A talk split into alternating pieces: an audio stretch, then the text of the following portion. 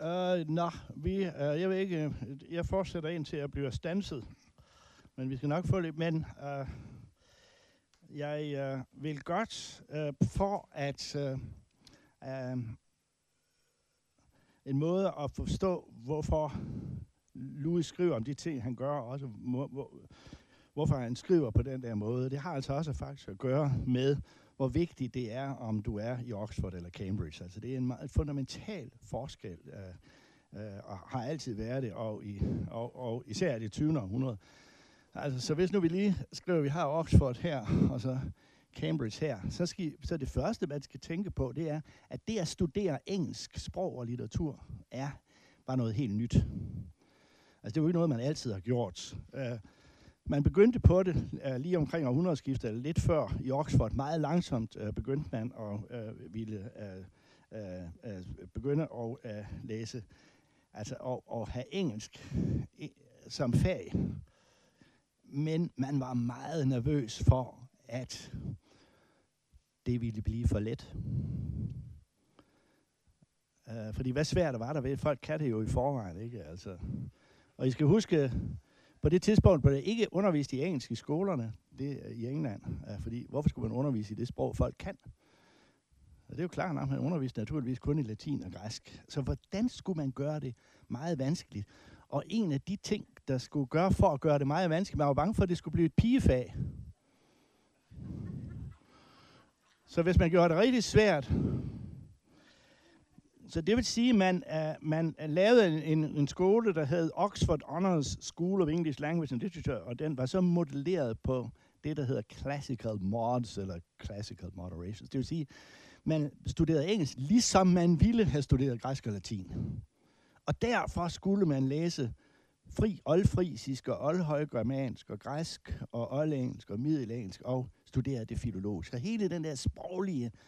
Det var ganske enkelt for at gøre det så svært som overhovedet muligt at læse. Uh, så, altså, uh, så, så det var derfor, altså, at oldengelsk og, og middelengelsk, det er derfor, det er, på den måde passer Tolkien og Lewis jo ind i det. Og så Lewis' baggrund er jo filosofi dels, og så uh, en af de første engelsk. Man må også uh, jo lægge mærke til, at, at Lewis var ikke doktor.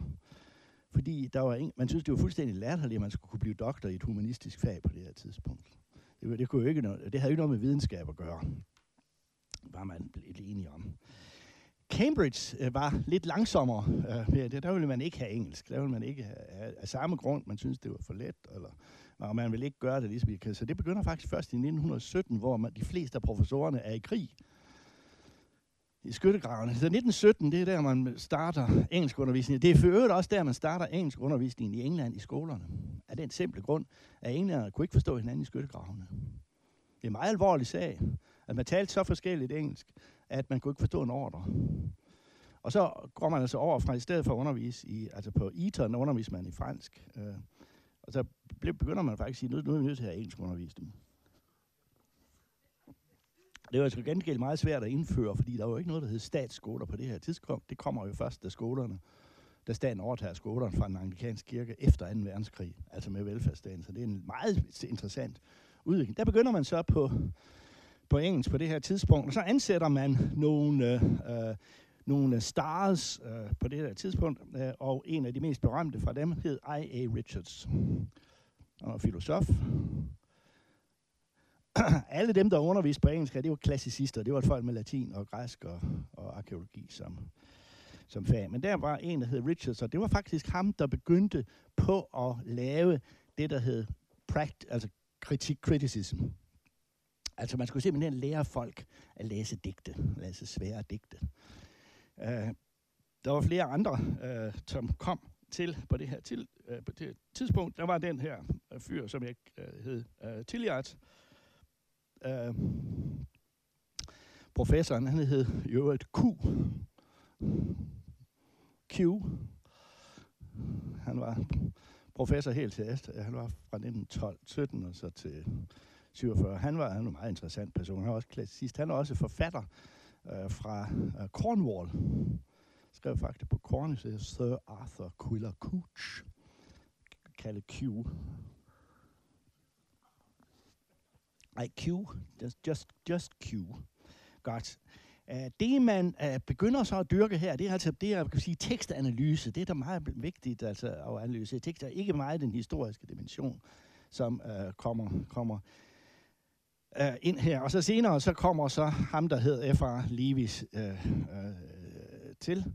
Øh, det vil sige, han havde også meget vanskeligt ved at, at komme ind på, på Cambridge. Men der var de der meget store modsætninger mellem de, de historisk orienterede og så... Øh, og så de meget moderne øh, orienterede, som altså læste moderne litteratur. Og T S Eliot kom og holdt forelæsninger her.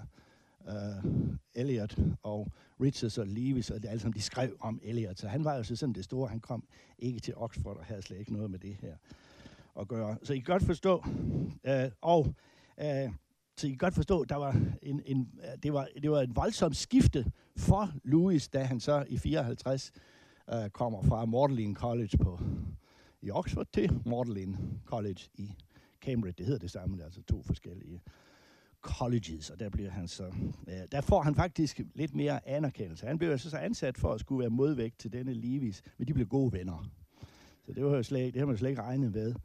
Uh, men det er så Leavis og Leavis-sejterne der, som har uddannet de fleste af disse litteraturkritikere og forfattere, som er kommet til i halvtredserne, tresserne og halvfjerdserne fra England, indtil det så også kom et uh, voldsomt opgør med Leavis. Sådan er det jo. Hvis jeg lige skulle sige nogle uh, forskelle på de der to, så er der meget fundamental forskel på Lewis og Leavis. Og der lener Lewis igen T S Eliot, nemlig at for Leavis og for Cambridge-folkene, der var uh, litteratur på randen af at være en erstatningsreligion. Altså man ville stort set have, at, at, at, at litteraturen skulle udfylde de funktioner, som religionen før havde haft. Og det vil sige, at man uh, lagde meget stor vægt på kulturbegrebet culture. Og kultur i England uh, skulle, netop, uh, skulle netop være det, der befriede, det der erstattede religionen, når religionen ikke længere var den vigtigste, eller kristendommen ikke længere var den vigtigste. Det, der holdt sammen på, øh, på det, så skulle det være det. Lewis er, der er han en god kristen, og jeg er meget opmærksom på, hver gang der sker en slags guddommeliggørelse af litteraturen.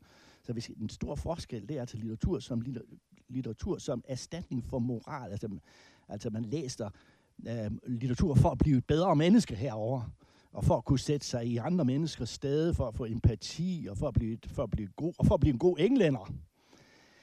Men, øh, men der kan man sige, at herover det var, det var moralsk, også meget moralsk kritik. Og så læste man romaner. Først og fremmest romanen i centrum, kommer den især efter. Uh, og F R Leavis, uh, som er den mest kendte, uh, og jeg kan huske, det var så dejligt, da jeg læste engelsk, der skrev han en bog, der hed The Great Tradition. Den store tradition. Hvorfor var den dejlig? Jo, fordi han sagde, der er kun fem forfattere, der er ved at læse. Fem engelske forfattere, der er ved at læse. Det er Jane Austin, George Eliot, Henry James, Joseph Conrad og D H Lawrence. Resten kan du godt glemme. Og det var jo skønt, når man begyndte det, så begyndte man ikke at sidde og læse alle de der romaner, for der er kun fem, der var gode. Uh, og så sagde han så, D H Lawrence er så god, så ham skrev en hel bog om. Det gør han så bagefter. Han var ikke med i den der uh, The Great Tradition. Så der, han laver altså virkelig en kanon af romanforfattere, uh, som man kunne, uh, som man kunne få. Og han fik ret. Altså han fik, uh, alle blev, var enige med ham. Han, altså at disse fem blev så vigtige forfattere, og er det den dag i dag. Så det, altså man kunne virkelig lave, altså den slags var Lewis ikke med på. Så vi kan godt sige allerede, at forskellen på Lewis' syn og hele Cambridge-fløjen, det er, at for Lewis er, han er faktisk æstet. Det er øh, litteratur for litteraturens egen skyld. Det er leg. Herover er det dyb alvor. Her er det leg. Det er homo ludens, det er æstetisk. Altså, og man læser ikke for at få sandheden om nogle ting, for den har man jo et andet sted. Altså, så kan man ligesom sige, at man behøver slet ikke bruge at overbevæge litteratur til alle, til alle de andre ting. Så, så i høj grad er det måske, kan man måske godt undre, at Lewis faktisk ser sådan på uh, litteratur på den måde, uh, som han uh, gør. Det er leg, det er, og der er ikke noget semi-religiøst, og der er heller ikke noget nationalt over det. Herover var man også meget optaget af det engelske. Englishness. Det var Lewis heller ikke, og det tror jeg igen skyldes hans nordisk, hans Ulster-baggrund. Uh, altså, han er ikke så optaget af det engelske, og al den litteratur, han beskæftiger sig med, er jo fra, fra før renæssancen. Det er noget andet. Så er der noget andet, der er typisk Oxford, også for Lewis, det er, at han vil ikke være med til at sige, hvad for noget litteratur, der er godt, og hvad for noget, der er dårligt. Altså, han opgiver hele ideen om value judgment, eller værdidomme, eller smagsdommer. Han vil ikke sige, hvad der er godt eller dårligt. Det vil de herover. Altså, der kan I godt se, der er fem, der er gode, ikke sandt? Resten er, no- er dårlige, ikke sandt? Lewis har meget, meget mere. Han har, han, altså, minus værdidom. Og så altså minus det personlige, altså det private, minus personlige, den personlige. Altså han er meget, han holder sig, altså han er, holder sig også på den måde fuldstændig ude for, uden for. Øh, øh, øh, altså han ser også litteratur som ikke, det var det jeg begyndte med The Personal Heresy, ser det ikke som udtryk for, hvad forfatteren tænker og mener og sådan noget. Det gjorde det også derovre. Altså så I kan se, der er mange forskelle der simpelthen, som jeg så prøver her og Øh, øh, opregne. Så er der noget, noget andet, der er typisk for øh, Lewis, og nu nærmer vi os hans litteraturkritik, det er, at flere af hans bøger handler om middelalderen og renæssancen, men han sætter faktisk ikke den overgang fra middelalderen til renæssancen, betyder ikke noget for ham. Altså han ophæver den modsætning, som vi er vant til at sige, der gik, så havde vi middelalderen, og så kom renæssancen.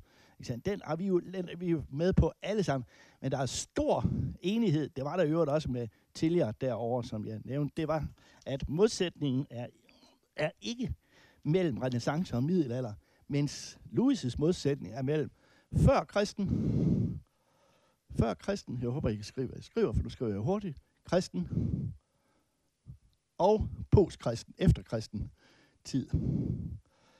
Det er den vigtige, den her, der er langt, langt vigtigere ind mellem middelalder og renæssance. Det er den her, the great divide, som man kalder, mellem den postkristne. Der lever vi for ham i en postkristen tidsalder. Han siger, den førkristne, polyteistiske, mytiske fortid havde mere med kristendom at gøre. De kunne bedre forstå hinanden, end de her kan forstå dem her. Altså det er her, den store. Og så er det mærkeligt, han sætter, hvem er skurken Eliot? Altså, og det er, altså, og det er modernisterne, altså det er modernisterne, der er de postkristne, og det er jo altså, det, det, mener, jeg, det, det mener jeg simpelthen, det er, ja, det, det, er, det er for meget. Jeg tror også, jeg ved ikke, og det, det blev sådan en besættelse for mig, at Eliot altid skulle skældes ud for hvad som helst. Altså, så det, og det har sikkert også uh, skudt, men, men jeg mener, det er meget vigtigt, altså i stedet for at se den der modsætning ved renæssancen, så have den her modsætning. Så det er noget andet, der altså, han ophæver. Han har nogle andre måder at dele litteraturhistorien op på, end man ellers øh, finder, og som man også vil finde derover. The Great Divide. Så er der hans øh, historiske metode, som jeg også lige kan, øh, øh, hvad hedder det, øh, ganske kort beskrive, og så kan vi gå til, øh, øh, prøve at se på nogle eksempler. Altså, hvordan læser vi, der bor her, altså lever her, disse tekster fra den her tid? Øh, og der har han en meget interessant, altså den er selvfølgelig ikke unik, han siger, hvis vi skal læse dem her kristne forfattere, så er det en fordel at være kristen. Så kan vi faktisk lettere forstå det. Så der er altså en lille fordel for kristne forfattere, der skal læse Milton for eksempel, end for ikke-kristne forfattere. Uh, men, for, men hvad så med før kristne forfattere, hvordan skal vi så læse dem, og så også mange andre. Så der, der har han altså en idé om uh, det, som, uh, som tyskerne kalder det nach erleben. Altså, vi skal, vi skal forestille os, hvordan det er at være at se verden fra en ridders synspunkt i middelalderen. Altså, vi skal simpelthen lege, at vi, vi er det, de var dengang. Altså, prøv at altså, leve efter, altså en slags rekonstruktion. Altså, prøv at gøre sig selv til samtidig. Det er ikke sådan en helt unik måde at se på, på det på. Men han har, altså, vi simpelthen lever os ind i, hvordan det er at være en, en, en ridder. Uh, så, så, så I kan se, det er en slags, I kan se, det er en slags leg. Der kommer den der leg ind. Vi skal, vi skal, og han elskede at læse sådan ridderromaner og den slags ting. Vi skal simpelthen lege Arthur, kong Arthur, når vi gør det. Ikke sandt? Når vi læser, skal vi altså lege os ind i det på den der måde. Øh, og det er, øh, og det er øh, nogen har netop karakteriseret den der måde at læse fortidig litteratur. Altså, han siger, at det skal alle gøre, altså, hvis vi skal læse det her. I skal prøve at forestille jer, hvordan det er at være kristen. Og så kan I læse. Så hvis I ikke er det, så prøv at forestille jer, hvordan det er det. I stedet for, og han afviser dermed på det kraftigste det, at der skulle være noget universelt, som er det samme. Altså, han afviser ideen om, at mennesket forbliver den samme. Nej, det gør de bestemt ikke, når man tænker øh, på den her måde, som han gør. Så han tænker voldsomt historisk på den her måde. Det er, det her, det er øh, virkelig fortid. Det minder faktisk lidt om det Grundtvig gør. Grundtvig har jo fantasiens tid. For Grundtvig er fantasi jo også et tidsbegreb. Følelsens tid. Og vi lever i forstandstiden, siger Grundtvig. Vi ved godt, vi lever i forstandstiden her. Men vi kan godt prøve at forestille os, hvordan det var at være børn. Ja, det lyder jo helt kristeligt, det her. Altså, det som Lewis er blevet kritiseret for, det er a certain boyishness. Altså, det er ligesom en dreng, der leger ridder, ikke sandt? Altså, han leger, han bliver barn, når han læser de her tekster. Der skal vi blive som et barn. Altså, det er jo ikke, det, er jo, det har I jo også hørt før, ikke sandt? Altså, hvis man ikke bliver ligesom et barn og læser som et barn, så kan man slet ikke forstå de her ting. Det er faktisk sådan en slags nach erleben, som han prøver at, øh, at efterleve. På samme måde i og for sig øh, Grundtvig gør det, når han skriver kirkeklokke ej til hovedsteder. Han ved godt, at han lever i hovedsteder og ikke i den lille by. Han ved jo udmærket godt, at, at sådan er det ikke længere. Altså, der drømmer han sig i for sig også på samme måde tilbage til fantasitiden, til barnetiden. Det vil I finde mange af. Af den måde, Grundtvig tænker, i hvor, i modsætning for eksempel en, en som Kierkegaard, for hvem fantasien er en åndsevne, altså noget, der kan sige, er en del af, så er både for Lewis, og i og for sig for Grundtvig, og for Tolkien, øh, fantasien, øh, historisk. Det er altså noget, der var engang. Så det er det, jeg vil mene med den øh, boyishness, som øh, han har. Godt. Hvis, så prøver vi lige at se, bare lige, nu skal I lige prøve at se på lidt svære tekster. Altså den første, eller jeg ved da ikke, om det er svært, det kan da godt være, jeg håber da, jeg, jeg, jeg håber da selvfølgelig undervurderer jeg ikke jo sagtens. Nu skal I bare se. Tekst et, det er fra den, der hedder The Personal Heresy. Altså The Personal Heresy, det personlige kætteri, det er et opgør med ideen om, at digtning er et udtryk for en forfatters personlighed. Altså det er der, hvor han sætter kraftig modsætning mellem digter og digterværk. Digterværk. Prøv lige at begynde op på øh, linje fire. Nu kan I se. Igen er det Milton, som er omdrejningspunktet. Og det var det altså på det her tidspunkt. Man diskuterede meget Milton. Fire senior. Og der kan I se en doktor Tillyardt, Milton. We are told that the early critics of Paradise Lost who seemed to tackle the problem in the right kind of way were the Satanists. And their rectitude consisted apparently in the fact that they invested the character of Satan with all the Milton felt and value most strongly. Det kræver jo lidt kommentarer. Altså, fire linjer, det er tekst et, venstre. This seemed innocent enough that there's more behind it, doktor Tillyardt. Altså, det er det, som han tager op, det her, det er, at hovedpersonen i Miltons Paradise Lost, det er Satan. Han er absolut den mest interessante person overhovedet i det digt. Han er meget, meget, meget, meget, meget mere spændende. Og alle folk, de læser, meget mere synes, at Satan er meget mere spændende. Og så der satanist, det betyder altså ikke satanisterne, men det er dem, der synes, at Satan er hovedpersonen i Miltons, og den mest interessante. Altså på samme måde som Paradise Lost er betydeligt mere interessant end Paradise Regained, altså hvor de kommer tilbage til paradiset. Det er ikke så sjovt som, som at, at tage paradiset. Så. Så, altså, så hele den diskussion om Satan hos Milton, fordi Satan hos Milton bliver i romantikeren til den store helt, den store romantiske helt, som man dyrker denne Milton. Og så kan man sige, hvorfor har Milton skabt sådan en skrækkelig skikkelse som denne Satan? Så det der Satan, det der problem om Satan, det har været optaget af især fra romantikken og frem efter. Så er det jo så, at uh, Tillyardt ifølge ham siger her, in doktor Tillyardt Exxon seemed to tackle the problem in the right of Satanist and their rectitude. At de De siger, at Satan inkarnerer alt det, Milton felt and valued most strongly. Altså, de ser ham, Satan, som udtryk for, hvad Milton tænker og føler. Det er det, han går imod. They were right, because they assumed from the outset that Milton's poetry must be the expression of his personality. Og det er det ikke. later in the book complained that such matters of style have concerned, at, at Stilen, have concerned the critics far more than what the poem is really about, the true state of Miltons mind when he wrote it. Altså, folk har været meget mindre optaget af stilen, det æstetiske, end af Miltons bevidsthed, da han skrev det. Altså, I kan se, det er et opgør med biografiske måder at læse på, simpelthen. I nitten seksogtredive, det er ret tidligt, fordi alle læste biografisk på det her tidspunkt. På det her tidspunkt er er Lewis jo foran sin tid, fordi man jo også, det ved I godt, når man kommer til middelalderlitteratur, giver det stort set ingen mening at læse den biografisk. Man kender ikke noget til det. Så later in the book, actually, the concealed major premise is plainly that proposition, det er, går ud fra, uh, that all poetry is about the poet's state of mind. Ikke? Altså, den går ud fra det, at poesi er, er om, hvad en digter tænker og føler. Uh, og der er der jo mange, der stadigvæk ikke... der stadigvæk tror som doktor Tillyardt, ikke sandt? Hvis de hører en eller anden spille, åh, altså, jeg har lige hørt Mahlers syvende, så skriver de ved Gud, at åh, ja, det er sådan, så der følte han sig meget ked af det her, og nu føler han sig glad. Altså, de er ikke kommet et skridt videre end nitten seksogtredive. De mener stadigvæk, at musik er udtryk for, hvad digt, hvad, hvad, hvad, hvad Mahler har følt eller tænkt, om han nu var ked af det eller glad på det her tidspunkt. Så I kan se, så på det punkt har Lewis ikke haft nogen.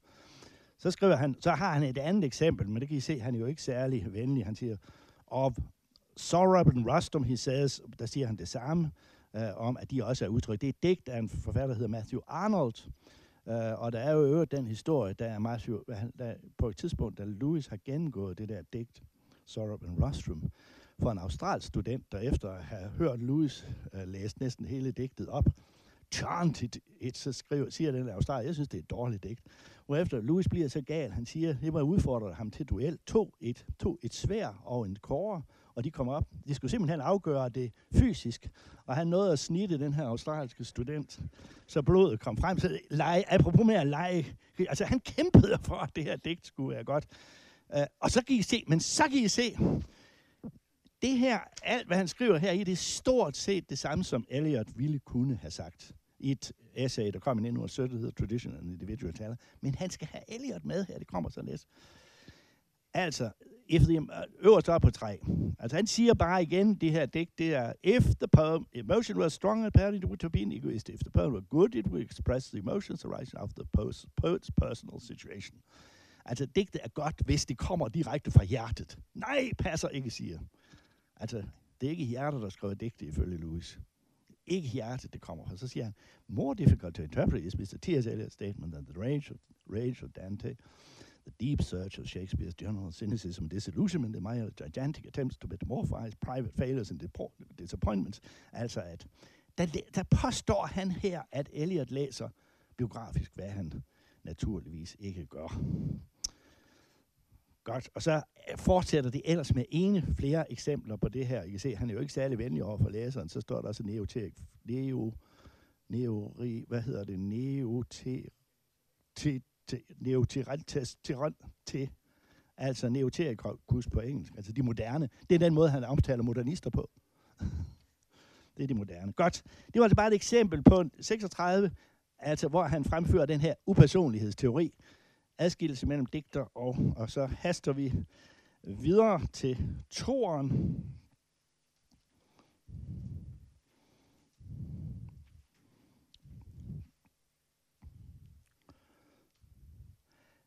fireogtres, der kan I se, der, det, det illustrerer den her metode, jeg siger med historie, hans historiske metode. Se deroppe, anden tredje linje, fortunately there is a better way. Er bedre vej end hvad, end det jeg tror på, at det menneskelige hjerte er det samme. Han gør først grin med dem, der tror, at mennesket føler det samme til alle tider. Altså han gør op med alle former som universalisme. De tænkte ligesom os dengang. Det gør han voldsomt op med. Nej, de tænkte totalt anderledes. Altså der er han radikal historist. Så siger han, hvad skal man så gøre for at forstå dem, når vi er... Det kan I godt se. Her er der ikke noget, her er der ikke sådan nogen hermeneutisk horisontsammensmeltning som hos Gadamer eller hermeneutikerne. Her er der virkelig tale om brud, og hvordan kommer man igennem det der brud fra postkristen tilbage til kristen eller endog før kristen. Og det gør man ved at lege, man er hedning for eksempel. Instead of stripping the knight of his armor, det var efter at tage, tage rystningen af knækken. You can try to put his armor on yourself. Altså prøv selv at være en ridder. Det er en måde at læse på. Instead of seeing how the courtier would look without his lace, you can try to see how you would feel with his lace. That is with his honor, his wit, his royalism, his gallantries of the Grand Cyrus. Altså, I had much better know what I would feel if I had adopted the beliefs of Lucretius than I, how Lucretius would have felt if he had never entertained them. Altså, det prøver at se, om man ikke kan gå tilbage til at blive ligesom den, man var dengang der. Uh, så sige, i stedet for at tage kulturen væk fra dem, det skal man ikke. Man skal ikke strip the culture, man skal simpelthen prøve at blive som dem. Så kommer lidt længere til, nu skal jeg ikke bruge det meget til dem. Midt på side femogtres, det var ligesom at study Hamlet after the rubbish of the revenge code has been removed and centripedes went free of the elements of Gothic architecture without the pointed arches, et cetera et cetera. Så til allersidst, der kommer, in order to take no unfair advantage, I would warn the reader that I am myself a Christian and some of the things which the atheist reader must try to feel as if he believed. Altså atheisten prøver at læse Milton, som om han troede. Det er den eneste måde, man kan læse det på. Så har jeg den der lille fordel, men det behøver jeg ikke. Her behøver jeg ikke at lege. For det kan jeg godt læse. Ikke sandt? Det er ligesom, altså, hvis man vil læse, hvis man er postkristen og vil læse Kingo, så skal man prøve at lade som om, man er kristen, mens man læser Kingo. Ikke sandt? I stedet for at lade som om, man er postkristen, så kan man ikke. Det er sådan set bare det, han siger. Det er, altså, det er, hans, det er hans historiske metode. Og så til sidst, det er en meget vanskelig tekst, altså, og det er også et eksempel på den indforståede måde, som Lewis, han skriver for de få. Når han skriver det her, så er det ikke for de mange. Det er virkelig elitært, kan man sige. Det er skrevet til en meget lille gruppe af mennesker. Og så kan I se, det er fra også bogen om Milton, så kan I også se, så skal Eliot igen have et hak. Og den er faktisk meget vanskelig at forstå, hvad han egentlig mener med den. Jeg skal prøve at udlægge den her tekst, for det kræver faktisk en del udlægning. Har vi tid til det? Finally, there is a class to which mister Eliot himself probably belongs, he's not quite sure. Some are outside the wall because they are barbarians who cannot get in, but others have gone out beyond it of their own will in order to fast and pray in the wilderness. Så kommer der en lille sjov ting, civilisation, civilization, by which I mean barbarism made strong and luxurious by mechanical power. Altså civilisation, det er bare barbari, der er lavet stærk ved mekaniske magter. Hate civility from below, høflighed, det der kommer nedefra, or sanctity rebukes it from above. The round table, det runde bord, nu kommer vi tilbage til Arthur-legenden om det runde bord. The round table is pressed between the upper millstone, det er en, øvrigt en reference til femte Mosebog, fireogtyve seks. The upper millstone, Galahad, det er en fra det runde bord, and the nether, Mordred, det er også en af skurkene der. If mister Eliot disdains the eagles and trumpets of epic poetry because the fashion of this world passes away, I honor him. But if he goes on to draw the conclusion that all poetry should have the penitential quality of his own best work, I believe is mistaken. Jeg ved ikke, kan I se, hvad han mener? If mister Eliot disdains the eagles and trumpets of epic poetry. Altså, han forsvarer episk poesi. Han forsvarer poesi fra middelalderen, renæssancen. Hvis Eliot ikke kan lide ørne og trompeter, som er i det der, altså alt det der, fordi moden den har gjort, at sådan noget kan man ikke læse, så er det i orden. Men hvis han trækker den konklusion, at kun den poesi, man skriver nu, er god, så er, tager han fejl. As long as we live in merry Middle-earth, det er en meget sjov måde at sige det på. We live in merry Middle-earth, det er jo sådan en lille Tolkien. It is necessary to have middle things. Så kan han forstå det. Altså, så længe vi... Vi skal jo hele tiden forstå, hvorfor de lavede det runde bord. Det ved jeg godt, det var for, at ingen skulle være bedre end de andre. Altså, at alting skulle sådan set være det samme. Det var fordi, grideren, så kom de altid op og slås, men hvis du havde rundt bord, så, så var alle. Så nu kan I se, han går jo faktisk op med, at der er noget litteratur, det nye, der er bedre end ældre litteratur, det gamle. De sidder sådan set alle sammen omkring det runde bord. Altså, det, I kan godt se, det er faktisk et forsvar for en ældre form for litteratur, er lige så god som moderne litteratur. Det er det, han hele tiden prøver. Altså, hvis man laver en, der er Galahad, så bliver det hele, så bliver det hele smidt ud, ikke sandt? Uh, Millie Elliot may succeed in persuading the reading youth of England to have done with robes of purple and pavements of marble. Det kan godt være, at Elliot kan få alle de unge til at synes, at alt det der, at alt det der halløj der, det er noget pjat. to have done with robes of purple, but he will not therefore find them walking in sackcloth on floors of mud. Han vil ikke dermed få dem til at gå rundt i sække, eller hvad hedder det? Uh, sække, sække, sække, sække, sække og aske på mudder. He will only find them in smart, ugly suits walking robberoid. Han vil kun se, at de går rundt i sådan nogle uh, på, på gummi. It's all been tried before. The older Puritans took away the maypoles and the mince pies. Puritanerne tog det der. They did not bring in the millennium. De kom, they only brought in the restoration. Galahad must not make common cause with murder, for it is always murder who gains, and he who loses by such an alliance. Det er hans måde at skrive på. Uh, så det kræver faktisk, at man er meget opmærksom. Altså, pointen er bare stort set, at uh, han uh, vil uh, uh, opgive uh, værdidommen. Han vil opgive værdidommen. Og tiden er formentlig ikke til det, men da han kommer til Cambridge, skriver han en bog, der hedder An Experiment in Criticism. Det er hans første bog, hvor han forsøger at være litteraturteoretiker. Og det er deri, han definerer fantasy-begrebet. Han kom i enogtres, to år før han døde. Og han gør noget andet i den bog. Han siger faktisk, at om litteratur er god eller dårlig, har ikke noget med litteraturen selv at gøre. Det er noget med læserne ene og alene at gøre. Altså læseren, der gør litteratur god. Og læser kan læse alle tekster som litteratur, uanset hvad det er for nogen. Altså det vil sige, det er i enogtres er han de første, der laver det, der hedder en læserteori og giver al magten til læserne. Og pludselig blev den, da læserteorien kom frem i firserne og halvfemserne, til et slags kultbog igen, altså en slags postmoderne klassiker af det. Nemlig, al altså at, hør hvor radikalt det er, der findes ikke noget, der hedder litteratur, siger han så. Det er læseren, der gør litteratur til litteratur. Der er ikke god litteratur og dårlig litteratur, det er runde bord.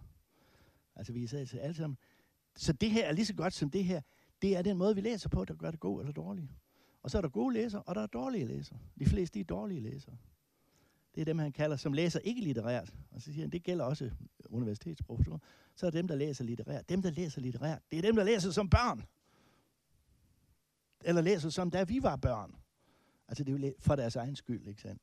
Uh, så det er den måde, man skal læse på.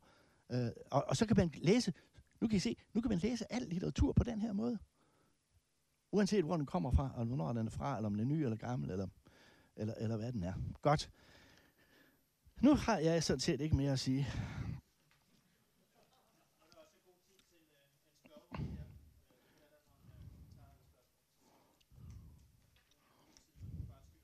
Ja. Opklaringer, eller...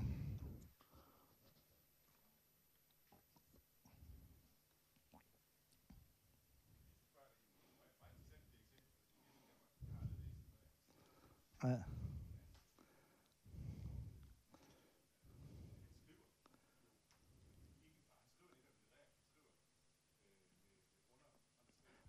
Hele det er meget, ja, det er, det er, ja, ja, fuldstændig. Meget, i meget høj grad, i meget høj grad. Altså det er helt, det er helt tydeligt, at øh, han, øh, han vil ikke bedrive litteraturvidenskab.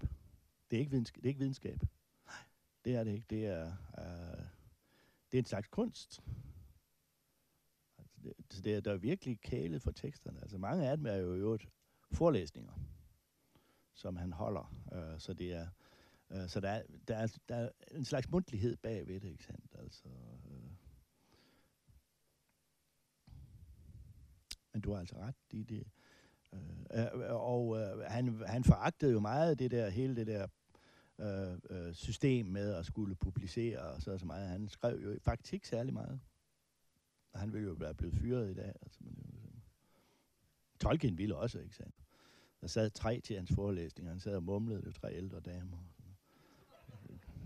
De ville være blevet fyret for længst, ikke sandt? Men altså...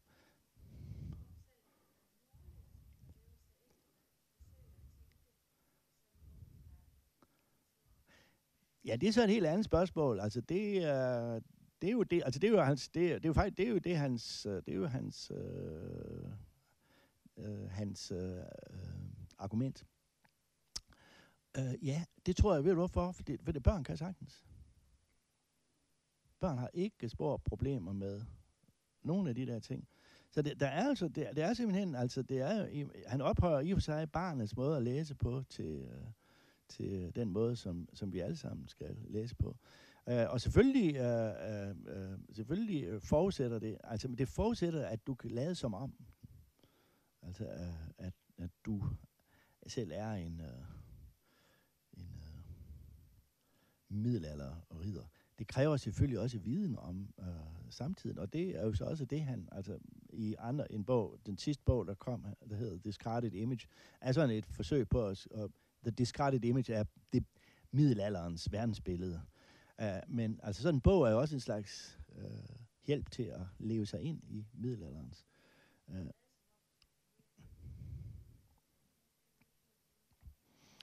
Nej, det er jo interessant, uh, om man ikke kan glemme det. Altså, fordi sidder, du, altså, altså, sidder man så og tænker, altså, hvad, hvad vil du så sidde og tænke, når du læser de der, er de, hvad, er de dumme, eller hvad? Altså, altså, det, altså det, når spøgelse kommer hos Hamlet, hvad skal man så sige? Skal man så sige, ja, det er noget, Hamlet bilder sig ind, eller sådan noget, ikke? Eller skal man sige, nej, men, altså, jeg, jeg må simpelthen prøve at lade, som om jeg tror på spøgelser, for ellers så, så er spørgsmålet, hvad jeg får ud af det. Men altså, du har, det, der, det der er et reelt, altså det er et fuldstændig reelt sp- spørgsmål, du stiller, men, men alternativet er jo, så man ikke rigtig kan forstå det, der går forud. Ja, det er, det er faktisk helt, det er helt i Tolkiens ånd.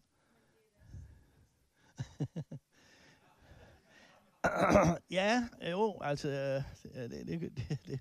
Jeg kunne heller ikke finde på det, men altså... Men vi leger jo alle sammen, ikke? Altså, altså det, vi leger jo helt... Vi leger der alligevel, altså... Og vi forestiller os der hele tiden noget og noget, altså... Altså, altså, altså det, er jo, det er jo ikke så svært at forestille sig, altså... Altså, det, det vil svare til, at du siger, altså, hvis man tænker, nej, ja, så går det ind i et klædeskab, så rigtig pludselig, så er der vinter. Så siger man, åh, der er opsigt, det er jo åndssvagt, ikke, altså. Man kan da ikke gå ind igennem et skab og komme ud på den anden side. Så er der ingen børn, der vil tænke. Og jeg, jeg tror heller ikke, altså, jeg tror heller ikke, du lægger bogen fra dig, fordi du tænker, det her, det, det er bare noget pjat. Og det er det jo sådan set på en måde, ikke sant? Så man kan jo ikke gå igennem et skab. Men, men altså, men, men så, om, om det gælder som en metode der, det ved jeg ikke. Hvad er det? Ja. Ja. Ja. Ja, men der, der, ja, ja. Ja, ja, ja. Ja, ja, ja, ja. Ja, ja. Ja. Ja.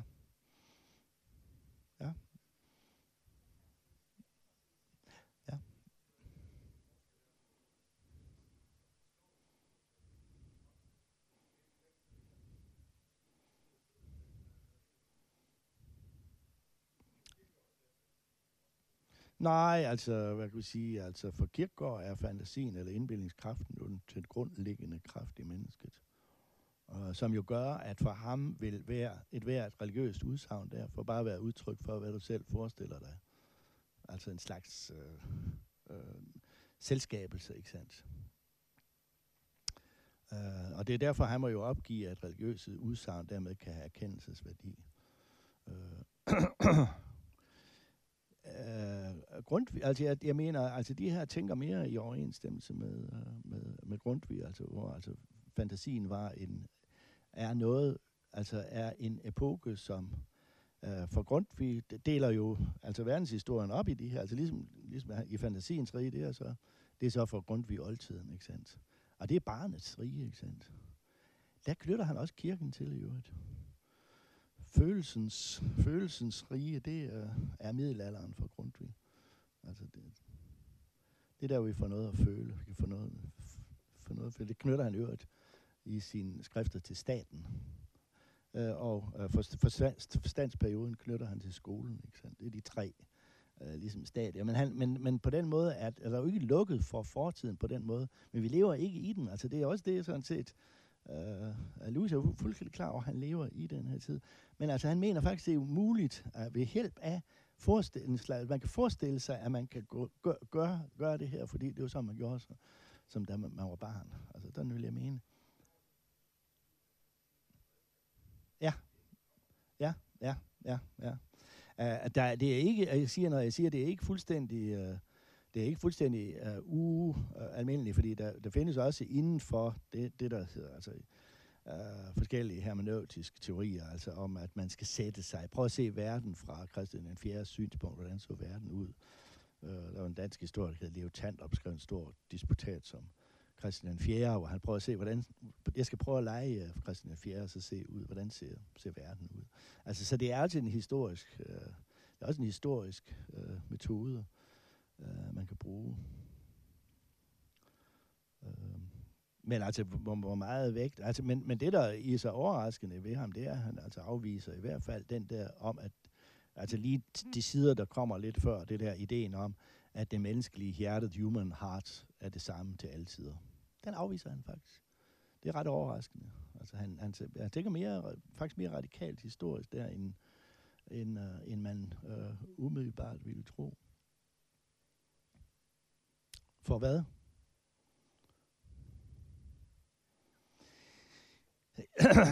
Ja, men det ved jeg ikke om. Altså, om det kan jeg, altså, jeg, kan ikke, jeg kan ikke huske hans argumentation, men øh, altså, han, øh, altså, det, der mener jeg, det mener jeg, altså, hvis, hvis du tænker en sådan en, øh, øh, en konstans, som det menneskelige hjerte, eller hvad nu vil kalde det, ikke sandt, så kan du ikke samtidig tænke i historiske brud. Ja, men, nej, men jeg vil snart mene, det, det strider mod historien, altså, altså den, en historisk opfattelse, at at før og et efter, fordi, altså, så vil du sige, nej, men det er jo lige meget, for vi er jo de samme mennesker, ikke sandt? Altså, det, det, det, det gør jo, at du vil ikke sige, men det her, det har ikke så egentlig ikke forandret. Dybest set har det ikke forandret os, at vi lever. Og det, vil, det, vil, det, det skulle vi jo så sige, altså, det er jo slet ikke sikkert, at vi er enige om, vi lever i en postkristen, det kunne godt, men altså, men, men, men hvis du havde det, som han kalder the theory of the human heart, så ville du sige det. Altså, det er sådan set, det gør ikke noget. Og det, bliver, det tror jeg nok er svært at at forstå. Men det er altså en anti-universalisme, det er helt klart. Ja.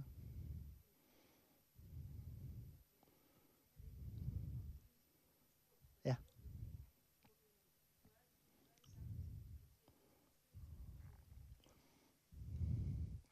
Altså, øh, øh, jeg kan sige, det er meget bundet op på engelsk litteratur. I meget, meget høj grad. Endnu mere i Cambridge, end, end det var i i Oxford. Altså, men den her diskussion havde Eliot også, havde også sådan en, en historie om The Great Divide, altså om sådan et afgørende vendepunkt i historien. Det her har F R Leavis også, og de arbejder lige sådan set alle sammen med, og de minder lidt om hinanden, de der, det der, øh, øh, øh, den der måde, de opfatter historien på. Øh, øh, øh. Og jeg, igen vil jeg mene, altså, at Altså, jeg vil, jeg, vil, jeg, vil, jeg vil mene, at Lewis er langt mere påvirket i virkeligheden af Eliot, end han, han sådan set vil, øh, vil gøre ved. Leavis har den, han har også sådan en great divide, som han har taget fra Eliot, altså, hvor vi kan sige, hvor vi havde her det traditionelle samfund, eller det organiske, det var det ord, de brugte, organisk samfund, altså hvor tingene var organisk forenet med hinanden. Og det var for eksempel på Shakespeares tid, ikke sandt? Og så kommer der altså på et eller andet tidspunkt sådan en, hvor vi går over i en moderne, teknologisk, mekanisk, tekno, teknik og mekanik. Og den, den, der, den der opdeling, den deler de sådan set alle sammen. Eliot, Lewis, Tolkien, Williams. Øh, det som så, øh, det som så Lewis siger, det han siger, fra det organiske samfund, der er der så noget, der er overlevet i det moderne samfund, nemlig kunstværket. Altså det er et stykke organisk liv i en mekanisk, teknologisk tidsalder. Uh, uh, og det, det er Shakespeare og Blake og sådan noget. Så hvis vi studerer det, så har vi stadigvæk sådan en kontakt til det før moderne samfund, til det ægte samfund, det organiske samfund. Det blev jo på et tidspunkt voldsomt kritiseret. Vi kan sige, Lewis, nu skal jeg passe på at sige, at vi lever sådan set her, men han siger så, altså, for han siger så, men vi kan faktisk, vi kan faktisk godt gå tilbage i det her. Altså, han vil nærmere gå tilbage og sige, det er ikke så meget noget, der er overvindet, men vi kan gå tilbage og læse det, der er der. Han er fuldstændig klar over sådan set, det er forsvundet. Øh, øh, øh, øh, og, øh, øh, og derfor bliver han jo også, kommer jo også til at skrive fantasy, som netop er børnelitteratur. Altså, fordi det kan også passe sammen med. Men Eliot havde stort set den samme øh, at på det her tidspunkt, der skilles følelse og fornuft. Følelse og fornuft ad. Så der får vi den her opdeling af følelse og fornuft. Altså en, en, en adskillelse af således at øh, tro og viden skilles ad. Altså, og det er jo sådan mere den måde at tænke på. Men det gør jo, at alle de her forfattere øh, blev i øh, samtiden og i eftertiden betragtet som reaktionære, eller konservative, eller, eller, eller tilbageskuende. Altså, der er, der er helt klart en tilbageskuende i alle de her forfattere. Altså, at, øh, altså de er antimodernister. Ikke? Altså, The Middle-earth, det er jo, øh, og The Shire i Tolkien er jo et England, sådan så det burde se ud. Altså, det er sådan Blake's Jerusalem, altså green and pleasant hills, ikke sandt? Altså haverne, sådan, sådan, sådan, som England godt kan se ud, som bare tager uden for London, så kan man godt få sådan en fornemmelse af det ægte England. Og det havde, det havde, de havde jo også alle sammen en fornemmelse. Eller, eller, eller, eller dog, det tror jeg, jeg tror så ikke, Lewis har så meget af det der, for ham er det ikke så meget England. Altså, jeg, han ikke, altså, jeg tror, det har lidt noget anderledes, fordi han er vokset op i Ulster, som, altså, øh, og mere... er mere protestant, og så derfor er mere også til øh, øh, Milton, som er poetansk øh, forfatter, øh, og derfor kan klart så nogen som anglokatolikker kan jo ikke udstå Milton. Og som Eliot, altså han havde det der øh, modst, modst, modstand mod, øh, og derfor foretrækker de den, den halvkatolske Shakespeare, som muligvis var katolik i øvrigt. Ja. Ja.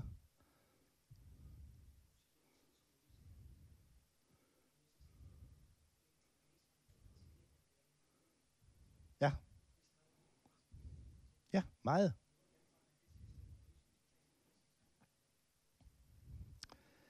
Jamen altså, det uh, tror jeg han uh, det tror jeg ikke han har noget problem med. Altså, hvad hedder det, uh, fordi han du du skal, han uh Nej, men altså, moment, han, han, han adskiller jo litteratur og kristendom. Altså litteratur for sig, religion for sig. Det samme siger i øvrigt Eliot. Ikke sandt? De er oppe i, altså det er fordi, de kæmper imod en anden tradition, nemlig den, den, den tradition, som kommer fra ham, der hed Matthew Arnold, der skrev det digt der, som han kæmpede. Arnold, som var den store skolemand og kritiker. Det er Arnold, der definerer det moderne kulturbegreb. Det er Arnold, der gør, at litteratur skal erstatte at litteratur skal, skal, skal erstatte religion. Arnold, Arnold skrev en stor bog om Paulus, og en kæmpe stor bog om Bibelen, som litteratur. Fordi den eneste måde, som Bibelen kunne overleve på, det var som litteratur, siger Arnold. Altså som kultur, som et som kulturarv, som det hedder i den nye norske grundlov. Uh, det vil sige, men Eliot og, dem, de, uh, og, og Lewis fastholder, altså at, litter, altså, at litteratur er leg. altså, og, ja, ja, og det er, det er uh, du kan også kalde det her et, et relativistisk synspunkt. Men det tror jeg ikke, han har nogen, det tror jeg ikke, han har nogen problemer med. Uh, Jeg skal lige, jeg, jeg leder efter citat. Fortsæt, sig på andet.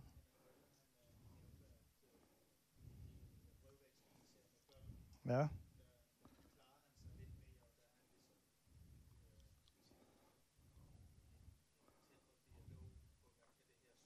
Mm. Ja. Ja, ja, ja. Ja. Ja. Ja.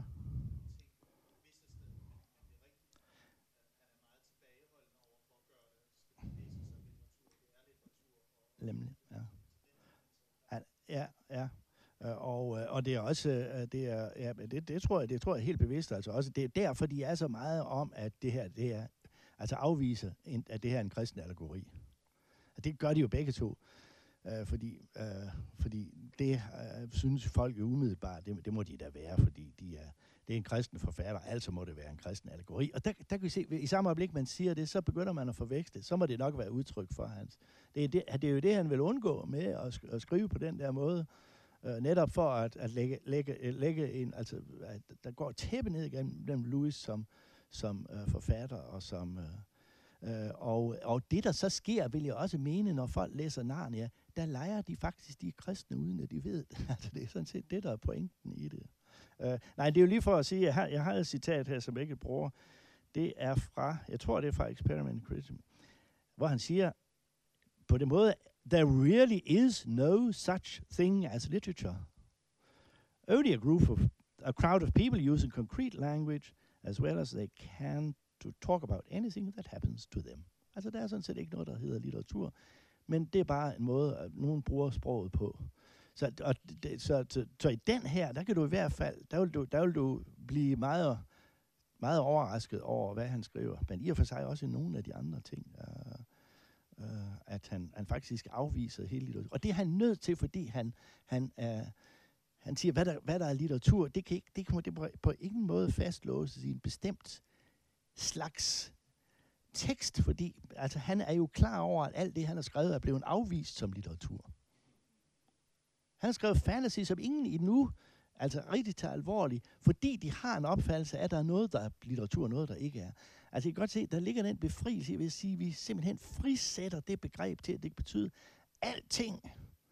Så er det dermed også en slags apologi for hans egen måde at skrive ting på. Så kan man sige, altså, altså, altså ligesom Asger, du siger, altså, vi kunne sagtens læse de her bøger som litteratur. Altså, at det, det vi, de tekster, vi lige har læst, de har, altså, hvorfor ikke sige, at det også er litteratur? Ja. Så nu er du ikke lewisianer mere, eller hvad?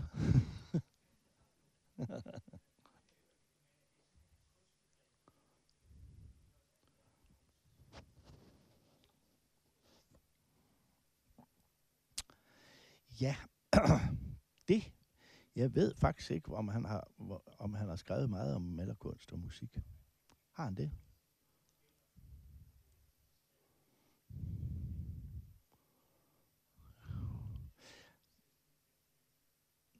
Ja, det tror jeg, han vil sige. Altså, det, ja, det tror jeg, han vil sige.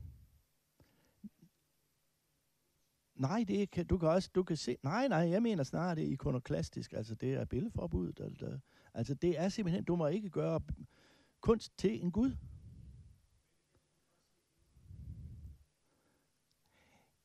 Ja, det kan man også sagtens, siger han, men derfor siger du kun, at jeg er en bedre læser end de andre. Ja. Det er det, Lewis siger. Ja. Han siger, at det har ikke noget med den tekst, du læser at gøre. Og det gør jo, at vi kan sige, at Narnia er stor litteratur. For ellers så ville vi ikke kunne gøre det, hvis vi ikke havde den der. Så, så ville vi sige, nej, så det er børnepjat. Altså, det, det, det, er en, det er en slags, det er altså en udvidelse. Altså, det er der jo ikke noget, altså, det var meget usædvanligt, han kom med det her bud i tres, fordi det var jo for, det var et svar til, til, til Leavis, den her bog, ikke sandt? Og det, men det er der i, han så... I stedet for at sige, at nu vil jeg ikke snakke om værker længere, men om læsere. Måder at læse på. Øh, og der skifter han, det er faktisk ret overraskende. Og, og det gør, at han faktisk bliver den, en af de mere betydelige kritikere i halvfemserne, på grund af den her bog. Mens, mens mange af de her øh, forsvinder. Så der får han en lille renæssance. Øh, men øh, øh, det har jeg også nogle... Øh,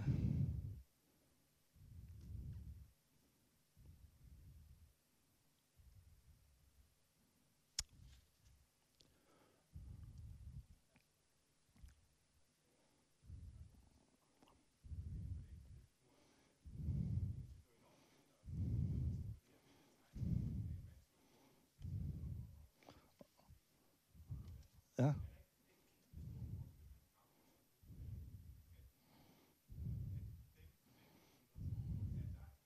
Ja.